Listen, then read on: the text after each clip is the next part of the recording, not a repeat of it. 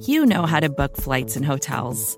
All you're missing is a tool to help you plan that unbelievable travel experience. That's why you need Viator. Book guided tours, excursions, and more in one place. There are over 300,000 travel experiences to choose from, so you can find something for everyone. And Viator offers free cancellation and 24 7 customer support for worry free travel. Download the Viator app now and use code Viator10 for 10% off your first booking in the app. Find travel experiences for you. Do more with Viator.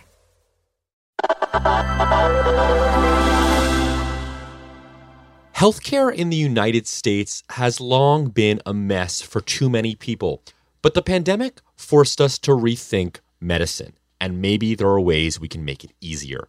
And a growing number of startups are trying to find ways to make healthcare more accessible, but to those who can't afford it. There are companies like One Medical or Carbon Health or Parsley.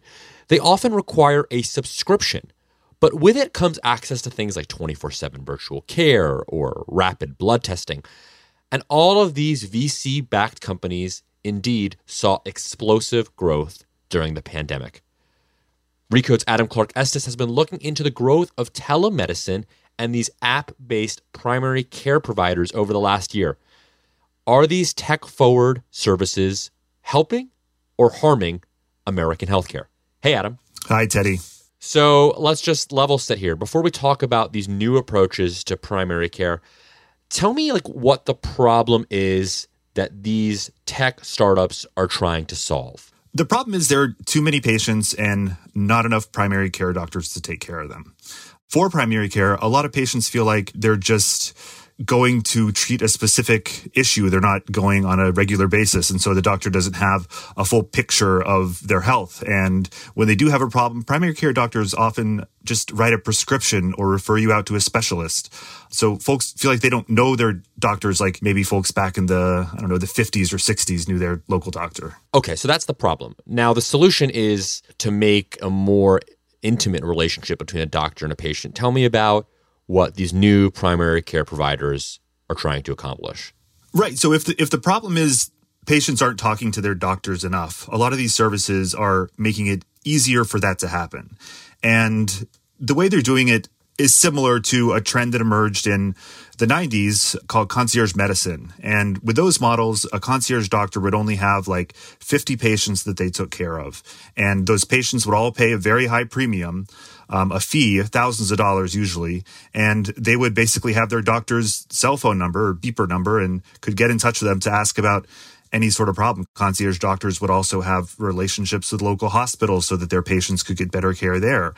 And now a lot of these new tech based primary care services are essentially using an app to handle a lot of that communication. And some of them are charging a fee for it, maybe not thousands of dollars, but hundreds. And some of them aren't. But the key here is making it easier for patients to talk to their doctors which is inevitably a good thing. The question here is just whether or not these tech startups are uh, really being equitable in in helping solve that problem. Sure. I mean, obviously, if everybody could pay thousands of dollars or even hundreds of dollars a year on a, on a yearly subscription fee, people would prefer to have you know a 50 to 1 ratio versus a you know 20 million to 1 ratio uh, that it is in, in, in, a big doctor's office. And it's called concierge medicine right? The idea almost like a hotel concierge. You show up there you say you know how do i get tickets to the play? It's someone who can help you get tickets to a hospital right? I mean that that's the idea. That's almost the ambition but a lot of these startups really they want to they want to grow. They they want to have a lot of patients, a lot of users, and uh, be big players in the healthcare space.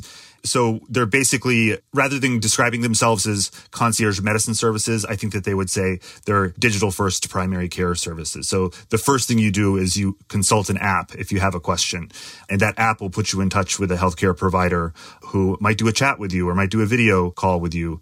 There's sort of a a process of working your way up to an actual physical visit because those virtual visits are much easier to do for both the patient and the doctor. And in the long run, it's cheaper. Adam, you mentioned obviously concerns about equity and whether or not this is a better system overall, even if it's a better system for the wealthy or upper middle class. Should we be concerned about inaccessibility of some of these higher end apps or membership based services? Some people are definitely concerned. One Medical, for instance, which was created in the Bay Area and really caters to tech companies. Uh, companies like Google offer it as a as a perk, as a, an employee benefit. But One Medical got in trouble earlier this year. It was accused of letting its patients skip the line for vaccines. So some of these rich tech employees were getting the vaccine sooner um, when they didn't qualify for it, and One Medical apologized for that. Then again, there are companies like Carbon Health or Firefly Health, which do not require a fee. It's just a different way of doing primary care, one that is really virtual first.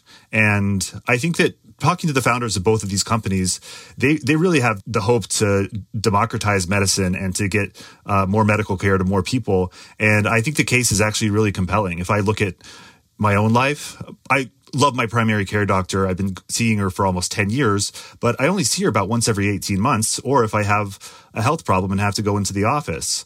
Apps like Carbon Health, which I could sign up for and pay the same for using my employer health insurance. With that, I could actually go to the app and ask questions if I had a, a healthcare problem. I wouldn't have to go to Google and try to figure it out on my own, or I wouldn't have to set up an appointment and go into an office and spend half my day to talk to a doctor for 15 minutes. So I still love my primary care doctor, but after talking to the founders of all these companies, I'm starting sure, to have sure. second thoughts if that old model uh, still works for me. And Adam, I imagine you, like others, kind of came to these services at the start of the pandemic, right? Lots of these app based medical providers are seeing valuation spikes, kind of big growth. I wonder what your experience was like with your one medical provider over the course of COVID? Well, it's it's key you bring that up because COVID is the whole reason I found out about these companies. You were one of many people who flocked to these services specifically because of COVID. Yes, One Medical did a promotion in New York City, and I think throughout the country.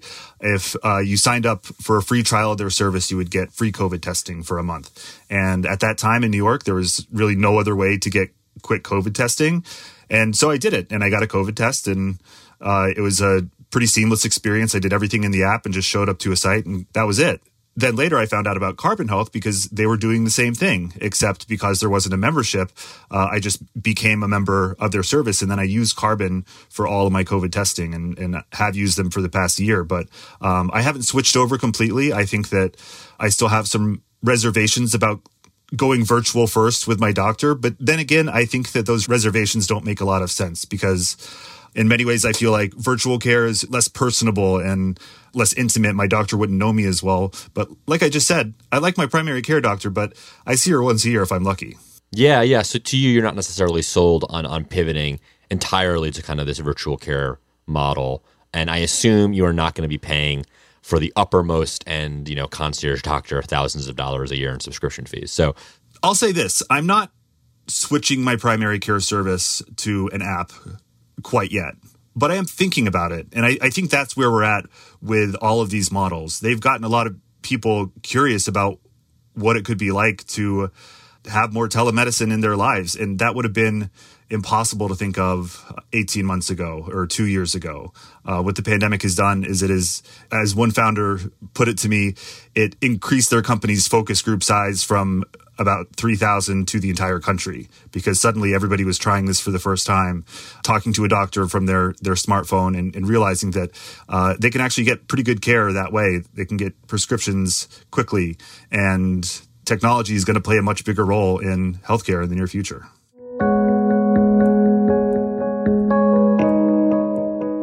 Adam Clark Estes, Deputy Editor of Recode, thanks for joining us. Thank you, Teddy. And you're going to be hearing more from Adam on this podcast because some news here. He is going to be taking over the role as host of the show. Welcome, Adam. Thanks, Teddy. It's been great getting to know everybody over the last year as the host, and I'm excited for Adam to run with it. Over the next week, I'll be easing into the new job by running some of my favorite old episodes of Recode Daily. So stay tuned.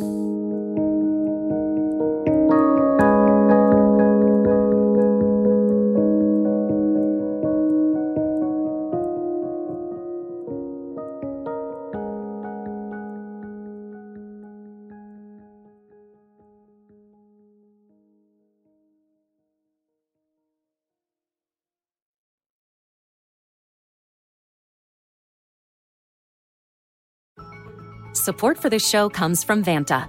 Dealing with loads of spreadsheets, juggling different tools, and having to do manual security checks, it can be a headache to keep up with today's compliance and security programs. Vanta is the trust management platform that wants to simplify things and bring all your trust building efforts under one roof, making growth smoother for your whole organization. Vanta lets you automate up to 90% of compliance for SOC 2, ISO 27001, HIPAA, and more. Strengthen security posture and reduce third-party risk. Get $1,000 off Vanta when you go to vanta.com slash Vox. That's V-A-N-T-A dot com slash Vox for $1,000 off Vanta.